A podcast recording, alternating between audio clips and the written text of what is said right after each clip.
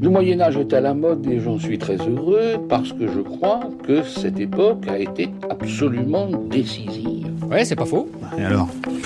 Je, je, voulais parler à des gens intéressants, enrichissants de par leur culture ancestrale. Et... Passion médiéviste. Des rencontres. Bonjour à toutes et à tous et bienvenue dans ce 18e épisode du format rencontre de Passion médiéviste. Alors d'habitude dans Passion médiéviste, alors j'ai plein de formats différents, mais dans les épisodes ce que j'appelle classiques, je reçois des jeunes médiévistes en master ou en thèse qui parlent de leur recherche. Et eh bien dans le format rencontre, c'est un tout petit peu différent, c'est que je reçois des personnes qui par leur métier travaillent ou contribuent à propager le goût sur le Moyen Âge. Donc là, c'est vraiment euh, vous faire rencontrer bah, les différentes professions qui sont liées au Moyen Âge. Et à l'occasion des journées nationales de l'architecture, et oui, pour une fois, Passion médiéviste est en accord avec l'actualité au moment où sort cet épisode. Et donc pour mieux vous faire comprendre les métiers qui sont derrière ce terme peut-être un petit peu vague d'architecture, j'ai le plaisir de recevoir Raphaël Rivière. Bonjour Raphaël. Bonjour Fanny.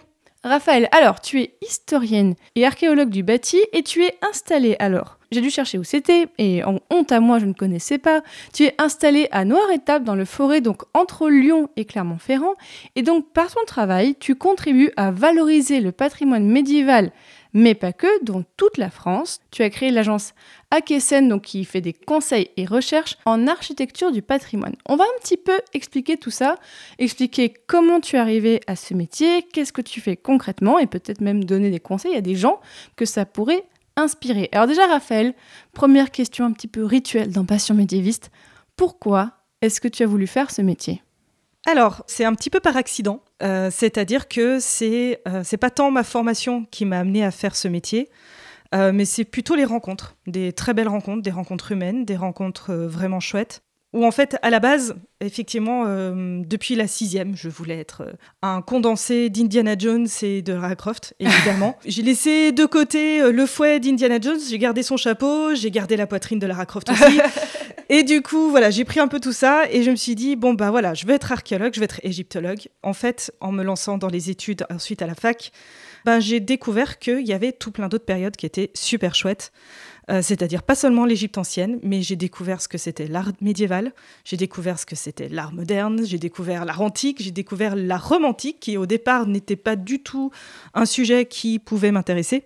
Et en fait, euh, bah, par ce biais-là, je me suis dit, bah, finalement, je n'ai plus envie de me spécialiser de plus en plus et faire une formation en entonnoir. Et euh, très souvent, j'utilise cet exemple pour dire, bah voilà, je crois qu'en fait, j'ai pas envie de me spécialiser et de faire pour le restant de mes jours des études sur les râpes à fromage dans le nord de l'Italie, de la période étrusque.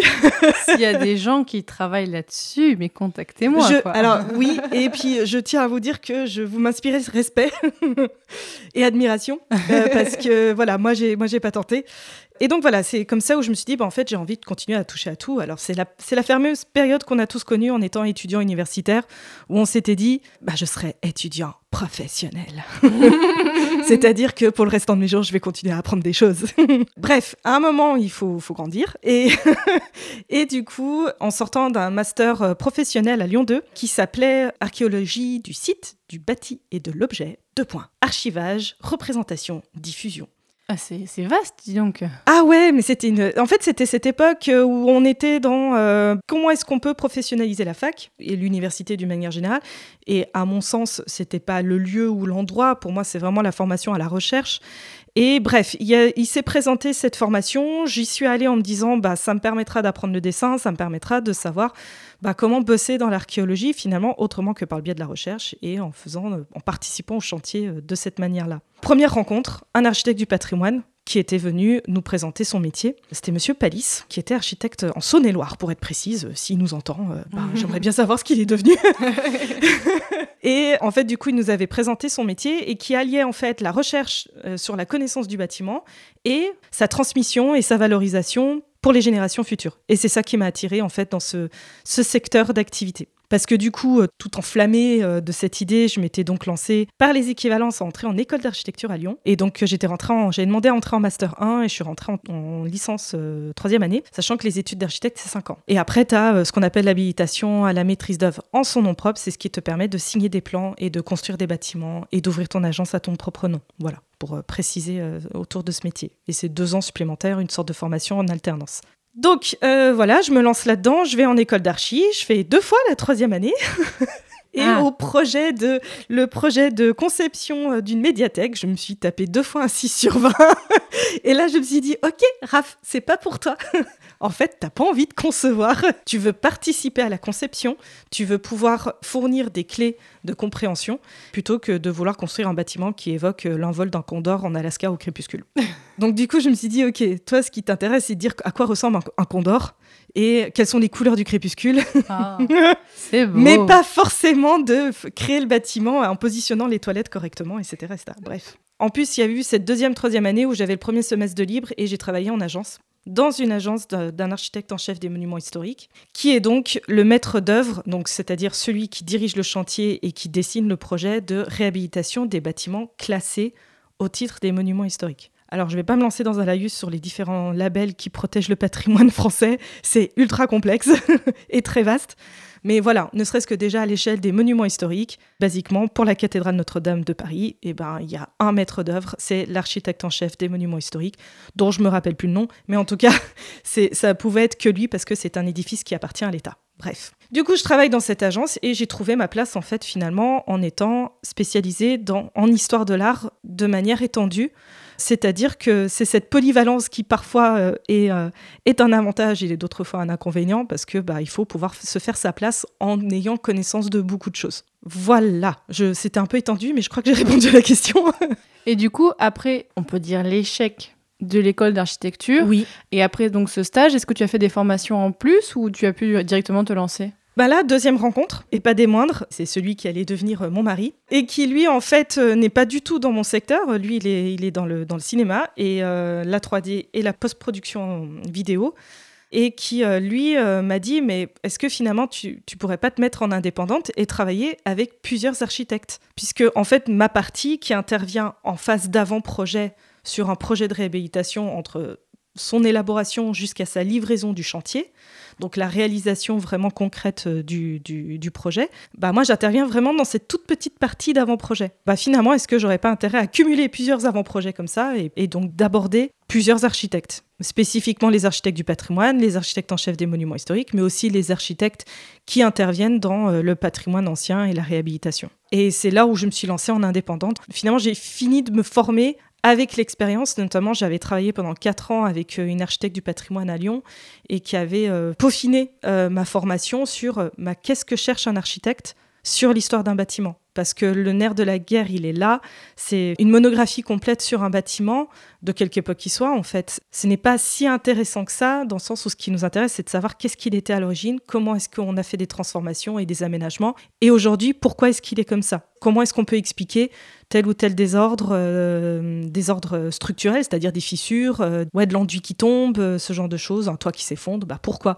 Et est-ce que dans les archives, on peut retrouver les informations qui expliqueraient ça?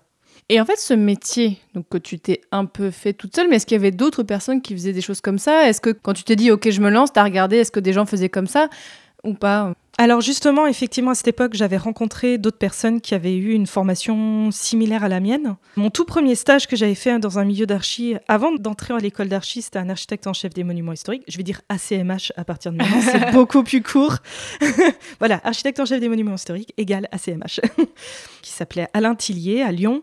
Il avait euh, parmi ses collaboratrices avant moi une historienne, donc euh, il connaissait le- les apports que ça pouvait apporter. Et euh, là, en stage, ça marchait bien parce que lui, il préparait sa retraite, puis il restait deux, trois dossiers à peaufiner et que du coup, j'arrivais au bon moment. Mais le côté freelance, en fait, parce qu'on peut dire que on peut être salarié d'une entreprise et tout ça. Là, toi, tu as le côté un petit peu, on va dire, freelance euh, en consultante, en fait, Mm. de pouvoir travailler ponctuellement avec des personnes. Et ça, en fait, c'était possible. C'est ça. Alors, c'est là où il y a eu encore une rencontre. Justement, une, une dame qui, elle, était euh, associée d'une agence d'architecture. Sa formation de base, c'était documentaliste. Et elle m'avait posé une question très pertinente et qui est, je trouve, une très bonne question pour les gens qui se posent beaucoup de questions, d'une manière générale. Euh, moi, je me disais, bon, finalement, je peux me faire embaucher à répéter des CDD. et puis voilà, tout va bien.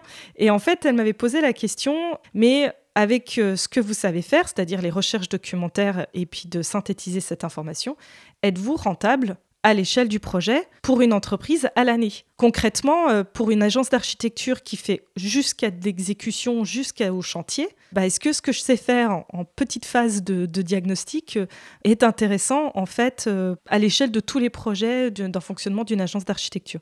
Oui, parce qu'on peut dire l'agence, en fait, ben, elle n'a pas assez de projets pour pouvoir t'occuper à temps plein sur la partie recherche. C'est ça. Cette dame, en l'occurrence, avait d'autres compétences, notamment administratives. Et j'ai rencontré beaucoup d'historiennes. En l'occurrence, c'était des filles, mais bon, euh, j'imagine qu'il doit aussi avoir des, des, gars qui devaient être dans la même situation, qui cumulaient un rôle aussi administratif, donc d'assistante de direction ou de ce genre de choses et qui permettait du coup de se rentabiliser finalement euh, à l'année quoi. Et à ce moment-là, je m'étais dit oui, c'est vrai que je sais dessiner, je sais maîtriser certains outils informatiques. Euh, ça m'avait posé un peu question et je me suis dit et c'est là où en fait euh, mon mari m'avait dit bah pourquoi pas finalement indépendante. Donc oui, des gens comme moi aujourd'hui aussi sont intégrés dans des agences, il y en a mais on parle des agences très conséquentes. On parle où ils sont au moins une quarantaine de salariés.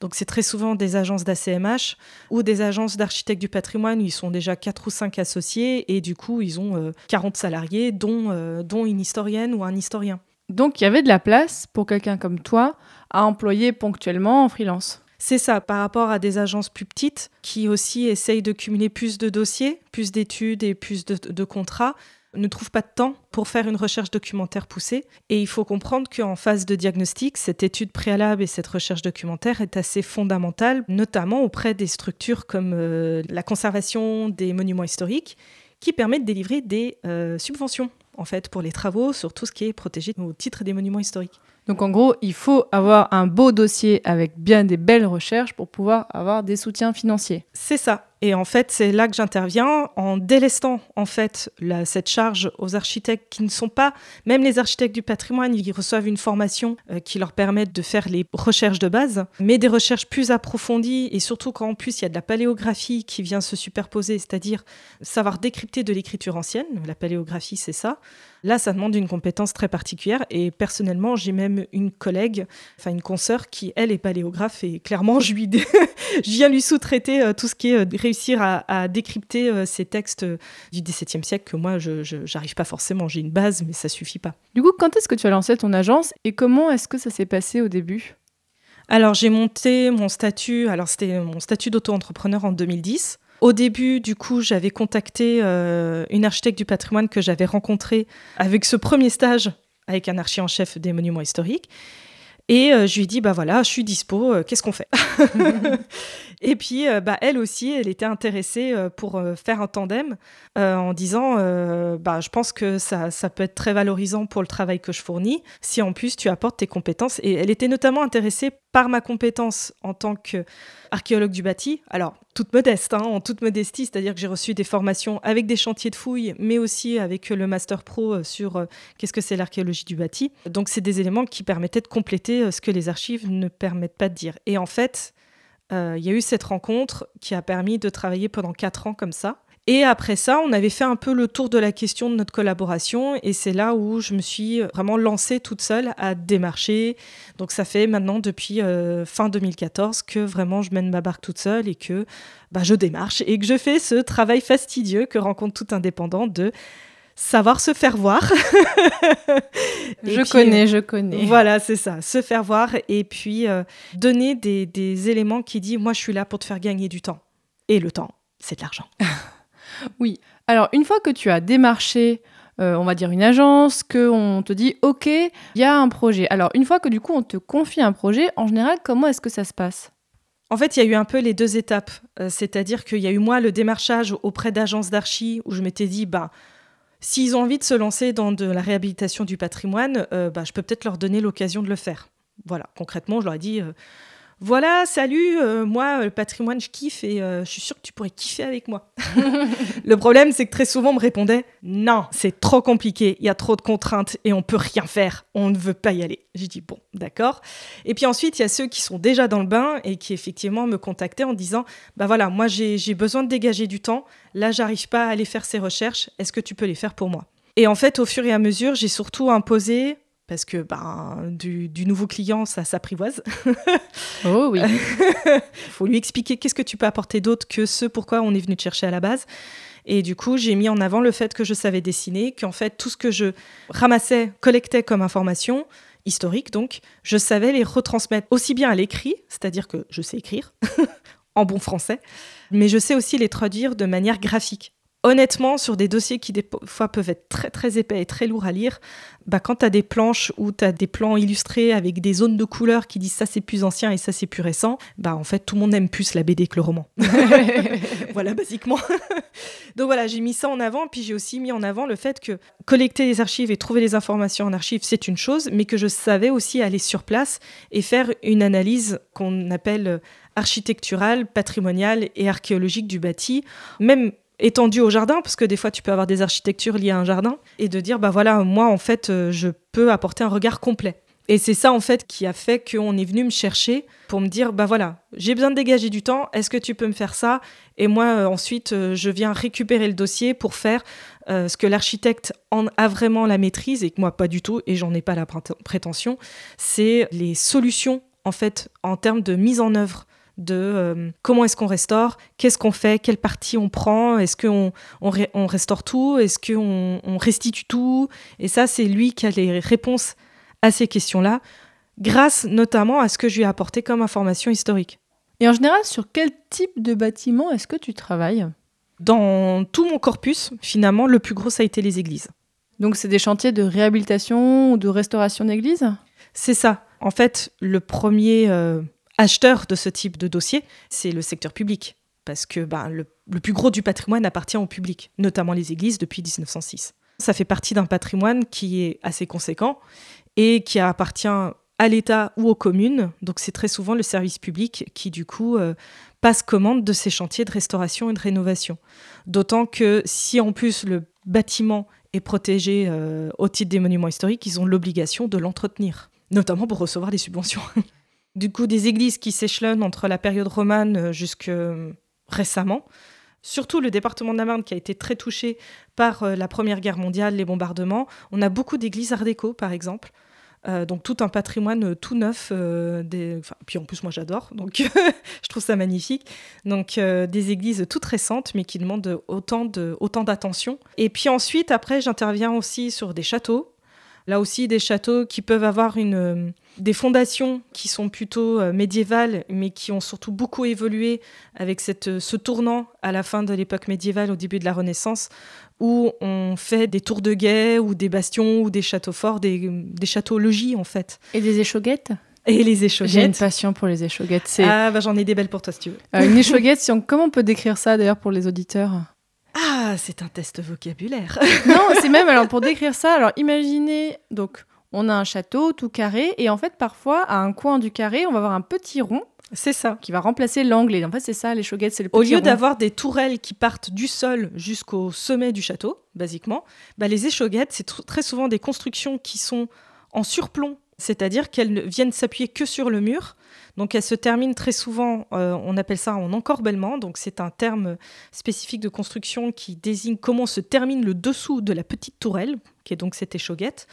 Et elle se trouve effectivement aux angles du château. Et ça, pour ça, j'ai un très bel exemple, un dossier sur lequel j'ai travaillé qui appartenait, enfin qui appartient toujours à une propriétaire privée, parce que j'ai des fois aussi des privés qui me contactent en direct, et euh, qui s'appelle le château de Haut-Ségur à Méras, en Ardèche. Donc une tour de guet euh, qui a été euh, transformée à la fin du XVIIe siècle en logis pour le seigneur, donc du coup quatre puces de fenêtres, qui avait déjà ces échauguettes qui ont été arasées à l'époque révolutionnaire. En fait, dans mon travail, je fais très souvent face aux dégâts de la, Révolution française, que ce soit pour les églises ou pour les châteaux. Et notamment pour ce château-là, donc euh, parmi tant d'autres, les tours avaient été arasées par le propriétaire lui-même pour éviter que ce soit des vandales qui viennent les araser par eux-mêmes en fait. Araser, Et tu veux non, dire mais en quoi fait, avant que les tarés y déboulent, je vais moi-même saccager mon, mon château parce qu'au moins je maîtrise. Araser, ça veut dire vraiment enlever les choquettes ou la, la Alors, araser, ça veut dire réduire la, la taille en hauteur d'une tour et de la réduire en fait à, au mur, à la hauteur du mur. Pour qu'elle ait l'air moins imposante euh, Oui, parce qu'il y avait une mention euh, que le directoire, donc euh, le gouvernement qui était en place pendant la période post-révolutionnaire, qui disait tous les symboles de... alors, le vocabulaire en plus après la Révolution française est très violent, il faut se rendre compte, enfin c'est la Révolution quoi. Il disait que, en gros, ça disait tout ce qui représentait le- la domination de l'aristocratie et du clergé sur le pauvre peuple devait être détruit. Sauf que la petite, euh, la petite étoile, et qu'il fallait lire le texte en tout petit en bas de la page, ça disait sur l'espace public. et en fait, il y en a qui se sont un peu enflammés et qui se sont dit, bah, en fait, euh, tout ce qu'on croise et qui représente euh, finalement le, cette ancienne domination, on va tout péter. Voilà. et du coup, il y avait des gars de Paris qui étaient descendus en Ardèche pour essayer de calmer euh, les bandes euh, armées qui saccageaient tout sur leur passage. Et au moment où ils étaient à Méras, ils entendaient qu'il y avait un château qui se faisait euh, démolir. Et quand ils sont arrivés sur place, c'était le propriétaire lui-même qui disait non, mais en fait, euh, quitte, à, quitte à ce que ça se fasse démolir, autant que ce soit par moi, parce qu'au moins, je peux maîtriser le truc. Quoi. Et du coup, à part les églises et les châteaux, est-ce qu'il y a d'autres types de bâtiments sur lesquels tu travailles? Des immeubles d'habitation dans, les, dans les villes. Donc, là, on est euh, plutôt époque contemporaine, 20e siècle, beaucoup plus récent, ou quoique haussmanien peut-être? Oui, et puis même avant, parce que finalement, euh, ne serait-ce qu'à l'échelle de Lyon, tu as des quartiers qui sont euh, du 16e, 15e siècle. J'ai travaillé aussi sur un immeuble à Romans-sur-Isère, euh, dans la Drôme, qui lui date du 13e, avec euh, des belles ouvertures en arc brisé, avec euh, des Ah ouais. oculus, donc euh, enfin des oculis. Précisément, donc des, des ouvertures euh, en forme de forme ronde. J'ai même travaillé euh, à l'époque de ce stage, euh, j'avais travaillé sur le temple d'Auguste et, Livie à- et de Livie à Vienne, donc même l'antique. Basiquement, tout notre patrimoine jusqu'à il y a cinq minutes. Et donc, bon, tu l'as un petit peu dit, mais quelle est la part de médiéval dans les bâtiments, dans ton travail? Alors, la part de- du médiéval est euh, assez petite en réalité. Je suis obligée de le reconnaître. Mais ça fait partie des plus belles. Ah je suis obligée de le dire parce que c'est vrai que ça a tellement ce charme d'avoir survécu jusqu'à aujourd'hui. Alors là où je le croise le plus souvent, ça reste les églises tout de même, parce que du coup, bah, il y a beaucoup d'églises romanes encore. Et même s'il y a des remaniements qui ont lieu à l'époque euh, flamboyante, donc euh, début de la Renaissance, et puis euh, enfin fin de l'é- l'époque médiévale, début Renaissance, puis ensuite des choses plus classiques au cours du XVIIe, puis de nouveau on refait des trucs au XIXe, parce que finalement le retour religieux est une éternelle histoire qui se répète. et ça se voit bien dans les églises. Finalement, la part de médiéval dans, dans les dossiers et les édifices sur lesquels je travaille, c'est très souvent dans les églises, parce qu'on a beaucoup de patrimoine roman qui nous est parvenu, plutôt bien conservé d'ailleurs. Et en fait, il y a, malgré les remaniements qui ont lieu euh, après, et ben, finalement, il y a toujours ce petit bout de médiéval qui est encore, euh, qui est encore présent. En termes de documentation, par contre, c'est vrai que je n'ai jamais remonté aussi loin, parce que, comme on le dit souvent dans cette émission, les sources Il y en a pas en fait, euh, curieusement, on a beaucoup d'archives de l'époque 17, 18e, 19e, qui est très, très, très chargée. Euh, même la période révolutionnaire est ultra documentée, en fait. hein. Franchement, c'est vrai que tu retrouves beaucoup d'informations sur les bâtiments. Mais la période 20e, ça peut être une période sur laquelle on peut avoir plus de difficultés à trouver quelque chose. Éventuellement, quand le bâtiment est protégé monument historique, il y, a euh, y a quand même une sauvegarde des documents qui se fait euh, bah, justement, mon passage à Paris aujourd'hui, c'était pour de la collecte d'archives à la médiathèque du patrimoine et de la photographie à Charenton-le-Pont, qui est le centre de dépôt de tout ce qui concerne les monuments historiques. En principe, parce que le dépôt des archives, c'est toujours la même question, on est censé déposer ces archives à un centre, et euh, pour les monuments historiques, c'est cette médiathèque. Alors, il y a aussi la grosse inconnue des archives des mairies. Les mairies ont peu connaissance de leurs propres archives, par faute de temps, faute de moyens. Et ce qui fait que bah ouais, toute cette période 20e, finalement, est parfois celle qui est la plus maigre en termes de résultats. Et alors, je reparle du médiéval, hein, parce que c'est quand même le sujet du podcast. Non mais bah, pas de souci, hein, le 20e, ça peut être intéressant aussi parfois. Mais quand tu travailles sur le médiéval, en général, sur quel type de document est-ce que tu travailles? J'ai pas de document de l'époque médiévale euh, directement, c'est-à-dire qu'il va être mentionné de manière indirecte dans des ouvrages euh, du 19e ou dans des. euh, notamment, je reviens aux églises parce que, comme je disais, c'est là où j'ai le plus souvent des sujets médiévaux. Ça va être dans les, ce qu'on appelle les rapports de visite pastorale, c'est-à-dire le rapport de l'évêque qui a visité les paroisses et qui en gros fait un compte rendu de euh, bah voilà euh, j'ai été bien accueilli l'église est dans tel état telle chapelle a été fondée à tel moment etc il y a un, un document en atteste. Et ça, c'est à quelle époque ces textes-là? Euh, ceux-là ils sont plutôt de l'époque 17-18e mais ils font référence du coup à des documents anciens. Alors c'est vrai que quand je vais chercher des choses plus anciennes à ce moment-là je vais très souvent consulter une personne plus spécialisée parce que notamment bah, je suis pas latiniste je fais partie de ces historiens archéologues euh, qui ont tenté le latin pour grands débutants. C'était un cours comme ça à l'université de Lyon 2 et j'ai rien compris à ce qu'il disait. Moi, j'ai fait du latin un an en cinquième. C'est tout. J'ai jamais fait de latin non plus, donc je comprends. Du coup, c'est vrai que n'ayant pas la maîtrise du latin et du coup de la paléographie de cette époque, donc de cette écriture très spécifique de l'époque, les documents de l'époque médiévale ne sont que des rapports indirects, en fait, de, enfin des mentions indirectes de ces documents. Et est-ce qu'il y a des choses particulières auxquelles tu dois faire attention quand tu travailles sur du médiéval? Le plus souvent, du coup, ça va être des décors peints. Des quoi? Ah, des décors peints. Des décors peints, oui. Sur les décors peints qui peuvent dater d'une période un peu plus ancienne, parce que j'ai vu beaucoup de peintures du 17e, mais j'ai déjà vu des peintures du 15e, voire 14e. Donc là, on, est vraiment sur la fin de l'époque mé- médiévale. hein. Et là, sur les décors peints, c'est quelque chose de très spécifique, parce que si l'église est en souffrance, enfin si le bâtiment, là encore, c'est très souvent euh, une église, et j'ai vu des décors peints dans des châteaux aussi, si on est sur un bâtiment qui est déjà mis à mal par euh, la vétusté, par le fait de ne plus être habité, de plus être utilisé, ce qui est un peu le, problème de nombreux bâtiments de notre patrimoine, euh, c'est-à-dire qu'il y a des châteaux qui sont plus habités, c'est-à-dire qu'il y a des églises qui ne sont plus utilisées, sauf peut-être une fois par an pour un enterrement, et puis bah, ceux qui on enterre en ce moment, ils sont de moins en moins nombreux à vouloir utiliser l'église. Ça fait que du coup, pour euh, des vestiges médiévaux comme ça, effectivement, ça demande tout de suite l'intervention d'un spécialiste. C'est vrai que quand j'arrive sur certains dossiers, on me voit comme une spécialiste de ce genre de sujet et que je dis tout de suite, je dis non, moi je peux faire de la reconnaissance stylistique, je peux reconnaître l'iconographie, qui est plutôt un point fort chez moi. Euh, mais par contre, euh, intervenir dessus, euh, une fois on a déroulé un, plan du parcellaire qui datait lui du 18e, mais on m'a vu arriver comme le messie euh, de euh, vas-y, euh, comment on fait, qu'est-ce qu'il faut faire? Alors moi, je les ai regardés avec des grands yeux en secoupe et j'étais là, Raph, maintenant, c'est toi, l'expert. Bon, bah, on va penser à la base, se protéger les mains pour pas abîmer le, le- le papier, en fait, parce que là, c'était un papier. Bah, mettre un masque, parce que s'il y a des sortes de miasmes, de petits champignons, de poussière, euh, bon, bah voilà, pas les inhaler. Euh, c'est pareil quand on manipule des vêtements anciens. Ça demande beaucoup de précautions et surtout l'intervention d'un spécialiste euh, qui, lui, saura surtout quoi faire pour l'avenir de ce type de, de mobilier ou d'immobilier, quoi. Et ce que je trouve intéressant aussi dans ton travail, bon, bien sûr, il y a plein de choses intéressantes, mais c'est que tu interviens partout en France et sur plein de choses diverses. Donc ça, j'imagine que tu dois voir plein de choses différentes. Et oui, c'est euh, bah, finalement j'ai atteint euh, l'objectif euh, qui était de, bah, en fait, je veux continuer à, toucher à tout. En plus, dans mon intervention, il m'arrive aussi de faire des inventaires. Là, c'est vraiment basiquement de recenser ce qui existe et puis de les photographier, les mesurer, les dater, faire l'état des lieux de, de la documentation, etc., etc. On me demande aussi de savoir reconnaître une menuiserie et de pouvoir la dater. Ça demande d'avoir une connaissance de beaucoup de choses.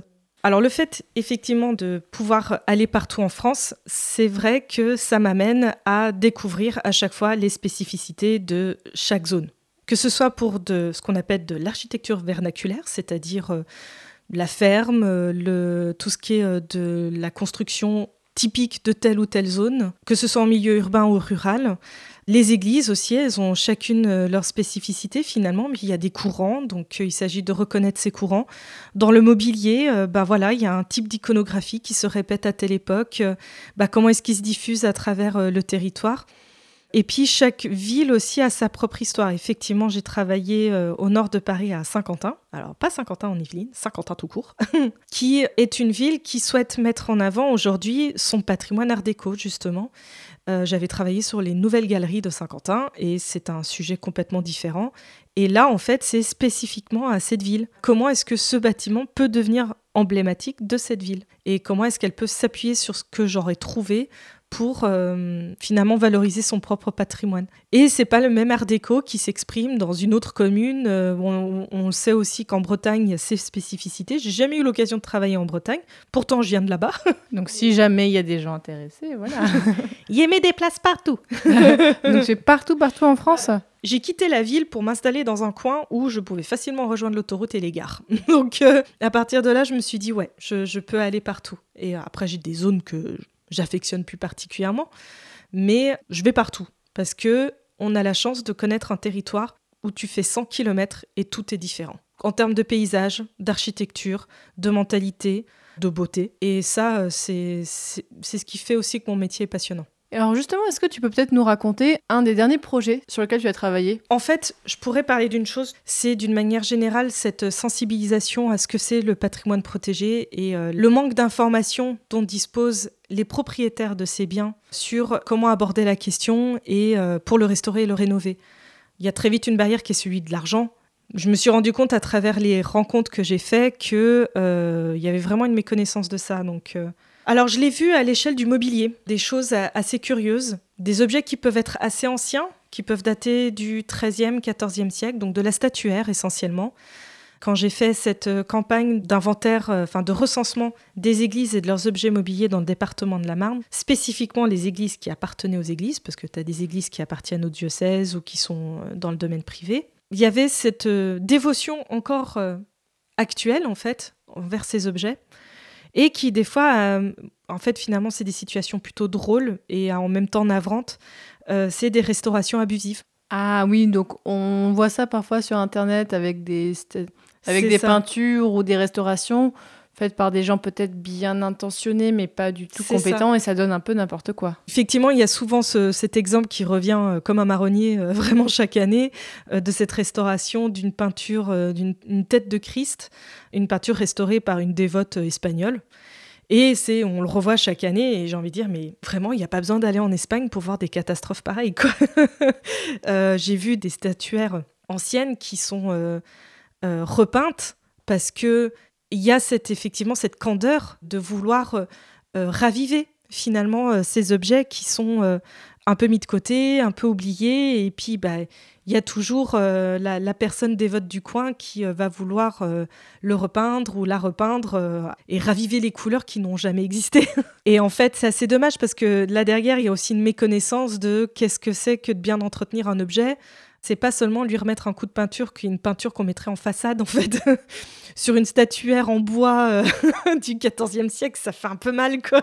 Et ça, ça m'est arrivé d'en croiser une ou deux fois. Et c'est un sentiment un petit peu ambigu, c'est de ça dont je voulais parler, c'est d'être touché par l'intention qui est derrière et en même temps navré du manque de sensibilisation sur qu'est-ce que c'est que de vouloir bien conserver un objet mobilier, qu'il soit protégé ou pas d'ailleurs, euh, parce que bah, déjà, il faut les protéger, il faut les sécuriser aussi pour éviter les vols. Mais du coup, peut-être que de mettre du rose fuchsia euh, sur la robe de la Sainte Vierge euh, et euh, mettre du, rouge à lèvres au petit Jésus, c'est... bon. Je sais que les couleurs de l'époque antique, en fait, étaient bien plus vivaces que ce qu'on croit, mais c'était pas pour autant du mauvais goût. Ou irréversible surtout. Alors, tu en as déjà cité pas mal, mais Raphaël, quelles sont les autres difficultés que tu retrouves dans ton travail? La plus grosse difficulté, on va dire, c'est de justifier son travail. Alors pourtant, on vient me chercher parce qu'en fait, tout d'un coup, on se voit dans l'obligation de devoir faire une étude historique sur tel ou tel sujet. Parce que ça va être les services de la Direction régionale des affaires culturelles, DRAC pour les intimes, qui va formuler la demande de dire on ne valide pas le projet tant qu'on n'aura pas eu une étude préalable historique sur le sujet. Et en fait, ce qui est assez dommage, c'est que quand finalement on le positionne en amont, très souvent, il y en a qui se disent Ouais, mais non, euh, on s'en fout. On sait déjà que le, bâtiment, il est, il est 12e siècle, on n'a pas besoin d'en savoir plus. Sauf qu'en fait, mon métier consiste à dresser une chronologie aussi exhaustive que possible, depuis les origines de la construction, aussi loin qu'on puisse remonter, jusqu'à il y a cinq minutes, qu'est-ce qu'on a fait? Est-ce qu'on a changé une vis dans la porte? Basiquement, c'est un peu ça. Et au-delà de l'aspect, disons, de la connaissance du bâtiment, c'est aussi comprendre bah déjà, mine de rien, il y, a y a un reflet de la société dans les interventions. Je veux dire, j'ai vu des peintures art déco qui ont été recouvertes dans les années 80 parce qu'on trouvait ça moche. Et aujourd'hui, on est plutôt en train de gratter la peinture des années 80 pour revenir à l'art déco. Il y a des effets de mode aussi euh, qui s'enchaînent. Des peintures euh, du 18e qui sont recouvertes par des peintures 19e. Enfin bref, il y a déjà un phénomène de société au travers de ce qu'on fait sur le bâtiment. Et surtout, et ça c'est le plus important, c'est qu'une étude historique est là pour lever les loups. C'est-à-dire quels vont être les points les plus difficiles à aborder en mise en œuvre, en maîtrise d'œuvre, pour restaurer, rénover? Et quel est le parti qu'on va choisir de restitution? Doit-on restituer à tout prix? Doit-on faire du pastiche, c'est-à-dire faire du faux 19e ou du faux 18e Est-ce qu'au contraire, on doit affirmer un geste architectural? Enfin, En fait, derrière cette étude historique, il y a tout un enchaînement de raisonnements et très souvent, je me confronte à des personnes qui se retrouvent dans l'obligation de faire cette étude historique sans comprendre son intérêt. Et j'ai même vu des architectes du patrimoine ne pas se défendre face à ce genre de remarques. Et je me rappelle m'être tournée vers l'architecte en disant mais mec, défends-toi On est en train de te dire qu'ils ont l'impression qu'ils vont te payer à rien faire. défends-toi Et du coup, c'est moi qui suis intervenue en défendant l'équipe maîtrise d'œuvre en disant non, mais en fait, on est là pour déjà trouver quels sont les points durs de la rénovation. C'est-à-dire, est-ce que cet escalier, on devra ne pas y toucher? Est-ce qu'au contraire, on pourra y toucher et mettre un ascenseur? Enfin, en fait, derrière, il y a toute une question de, surtout avec des problématiques aujourd'hui d'accessibilité pour les personnes handicapées, où en fait, tu as des fois des interventions lourdes, quoi. Il faut mettre des rampes, il faut... Moi, je croise des maires qui me disent, euh, qui me disent ouais, pour mon église, il faut que je mette une rampe d'accès pour les handicapés, et je sais pas où la mettre, je sais pas quoi faire, j'ai pas... Surtout qu'il faut respecter les 5%, etc. J'ai pas 4 km de rampe devant mon église euh, que je peux installer. L'étude préalable, elle est vraiment là pour comprendre le bâtiment et faire une rénovation qui est en accord avec lui. Et donc, tu nous as parlé de plein de projets, mais est-ce que tu as des rêves de projets? Où on te dit, allez, Raphaël, on te donne ce que tu veux, vas-y, fais ta liste au Père Noël, tu veux quoi comme projet sur lequel tu rêves de travailler? Évidemment, c'est un peu triste à dire, mais évidemment que après la catastrophe de Notre-Dame de Paris, je pense que toutes les personnes qui sont dans mon secteur se sont dit oh, je voudrais trop bosser dessus. parce qu'alors là, dans le CV, ça claque. et en même temps, j'aurais pas voulu parce qu'il y avait quand même énormément de pression et ça, c'était difficile. En fait, il y a des tas de bâtiments méconnus sur lesquels, en fait, il y a tellement de belles surprises. Et du coup, c'est. Non, je pense pas que je sois sélective. C'est-à-dire que justement, j'ai plus il y en a et, et meilleur c'est. Parce que finalement, elles ont toutes leurs petites surprises. Elles ont toutes, euh, toutes ces petites églises que j'ai vues euh, dans la Marne qui sont pas connues. euh, et puis même ailleurs en France que j'ai trouvé tellement plus charmante et tellement plus chouette à travailler dessus que quand je suis allée à la cathédrale de Reims et que je me suis dit, bah en fait, elle est toute lisse. Alors, Comment ça balance? Mais en vrai, il y, a- il y a une question, en fait, effectivement, que tous ces bâtiments sur lesquels j'ai travaillé, ils avaient tous une, une belle surprise. Et en fait, j'ai juste envie d'avoir plein d'autres surprises du même genre. Alors là, en t'écoutant, peut-être qu'il y a des gens qui vont se dire Ah, mais moi, je veux faire ça, je veux faire ce métier. Alors, est-ce que tu as éventuellement des conseils pour ces personnes? Est-ce que tu peux nous dire Bon, là, bien sûr, euh, bah, ce seront des futurs concurrents, concurrentes, donc je comprends. Mais est-ce qu'il y a de la place pour ce métier-là aujourd'hui en France? Alors, on est de plus en plus nombreux à être euh, historiens indépendants. Je pense que, comme moi, il y en a beaucoup. Alors, au moment où je me suis lancée, je faisais partie des rares personnes qui faisaient ce métier en indépendance. Et au fur et à mesure, grâce à la démocratisation du statut d'auto-entrepreneur, ça a permis à beaucoup de gens de finalement de se faire une place. Après, ça reste très sélectif parce que, par exemple, autour de moi, je sais que j'ai aussi beaucoup d'historiens qui travaillent à l'université et qui font ça à côté. Faire mon métier, déjà, la première question à se poser, c'est est-ce que je peux être indépendant? C'est-à-dire, euh, c'est une mentalité, c'est un état d'esprit que d'être indépendant. Ça se résume pas juste à être son propre patron. Ou de pouvoir travailler en slip chez soi Non, C'est ça. pas que ça. je parle pas du tout de vécu, non, pas du tout. du tout, du tout. Mais c'est vrai que voilà, la première question à se poser pour faire mon métier, c'est est-ce que je me vois être indépendant? Ensuite, on peut travailler au sein d'une agence d'architecture. Il y, a des, euh, il y a des agences qui le font, des très grosses agences essentiellement. Et je pense que au-delà de la capacité à faire la recherche documentaire efficace, parce que c'est ça aussi qu'il faut vendre, c'est dire moi je suis efficace, je sais où aller chercher l'information, je sais gagner du temps en fait, et pas perdre trois heures aux archives à dépouiller des inventaires. Non, je sais déjà qu'il y a la série tant, tant, tant, tant que je vais consulter parce que ça fait partie des, des bases. Tu as le cadastre napoléonien, tu as les visites pastorales, tu as les archives de la période révolutionnaire. Enfin voilà, tu as tes repères et tu sais que c'est là qu'il faut aller chercher l'info. Mais au-delà de cette capacité à aller chercher cette information de manière efficace, c'est quel est l'outil supplémentaire que tu peux apporter. Oui, parce que toi, tu es historienne et archéologue du bâti, donc tu as quand même cette euh, casquette en plus. L'idée, c'était de dire ce que les archives ne peuvent pas m'apporter comme réponse, je peux le lire sur le bâtiment. Donc c'est aussi bien de l'analyse architecturale que de l'analyse archéologique de, voilà, qu'est-ce que le bâtiment me raconte. C'est un outil supplémentaire. Et l'autre outil aussi de base, c'est effectivement, et je ne sais pas si euh, aujourd'hui les gens sont bien plus... Euh, dans ma génération, je trouve que les personnes étaient moins familières avec l'informatique. Et peut-être que celle d'après, elle y est plus familière et du coup sera plus facile. Mais moi, en l'occurrence, c'est vrai que l'outil informatique avait fait la différence par rapport à d'autres historiens. Il faut comprendre aussi ce que c'est que de parler archi, c'est-à-dire parler comme les architectes dans le but de ce qu'ont besoin les architectes. Ils n'ont pas besoin d'une thèse sur le bâtiment avec la généalogie du seigneur du coin, sauf si ça justifie des nouvelles dispositions du bâtiment. C'est comprendre en fait, c'est là aussi être efficace c'est de savoir en fait à quelle réponse tu peux déjà répondre avant même qu'on te la pose sur euh, l'évolution du bâtiment. Et ça, ça demande bah, de l'intelligence, en fait, de l'écoute, savoir ce que ton client y veut. Je pense que c'est un peu tout ça. Et bosser au sein d'une agence, c'est faire partie d'une équipe avec qui tu veux que le projet aboutisse au sein d'une agence ou au sein d'une équipe de maîtrise d'œuvre. D'ailleurs, euh, moi, je fais partie, je travaille seule, mais je suis tout le temps au sein d'une équipe. Et le but, c'est que le projet aboutisse. Le but, c'est qu'il soit validé et que le projet, le permis de construire, il soit validé par euh, les services compétents. Et euh, l'objectif, il est là. Et c'est à chaque fois des très belles aventures humaines. Il y a d'autres fois où, en fait, bah, tu tombes sur des gens qui sont moins sympas. Ça, c'est l'histoire de la vie. c'est ce dévouement vers l'aboutissement du projet. C'est effectivement un bel objectif. Alors Raphaël Rivière, où est-ce qu'on peut euh, te contacter et voir ton travail si on veut soit te contacter pour te proposer un projet, soit peut-être pour te poser des questions sur son métier? Eh ben, pigeon voyageur, c'est tu mets. ah, comme moi. J'ai prends tout. non, non, non. En fait, bah, déjà, oui, j'ai un, un, mail, un téléphone, j'ai une page sur LinkedIn.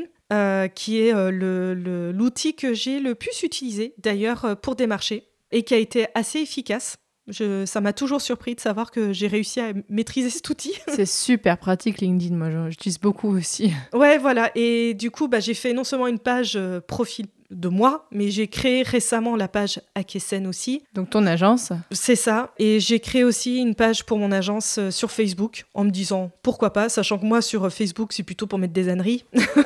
Et je suis en train de faire un site internet pour présenter un petit peu ces différentes compétences parce que je fais aussi euh, de l'intervention dans les écoles. Ça fait cinq ans que j'interviens dans une école d'architecture d'intérieur à Lyon pour les sensibiliser à qu'est-ce que c'est que d'intervenir dans le patrimoine, parce que bah, demain, c'est un peu la problématique de euh, bah, on construit plus neuf, on va faire que de la réhab.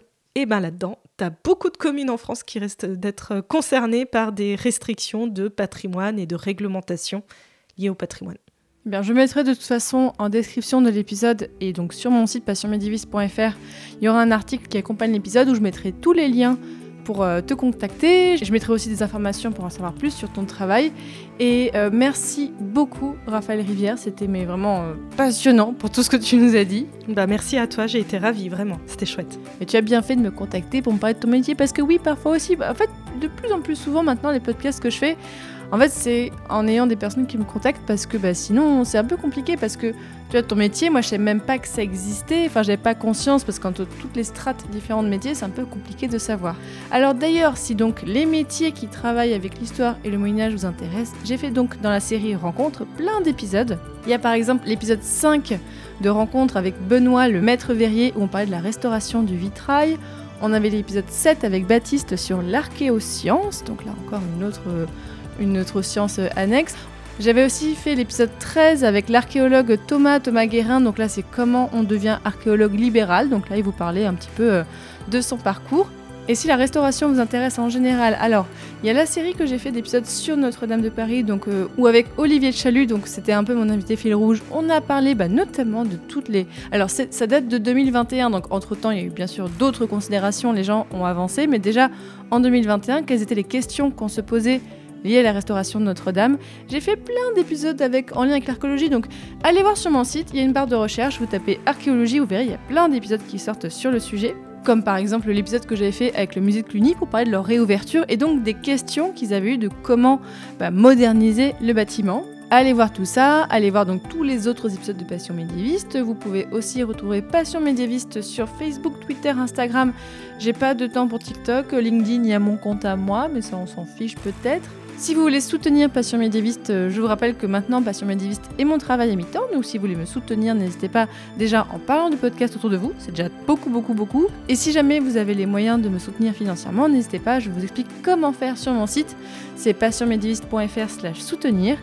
Et merci encore énormément à toutes les personnes qui le font.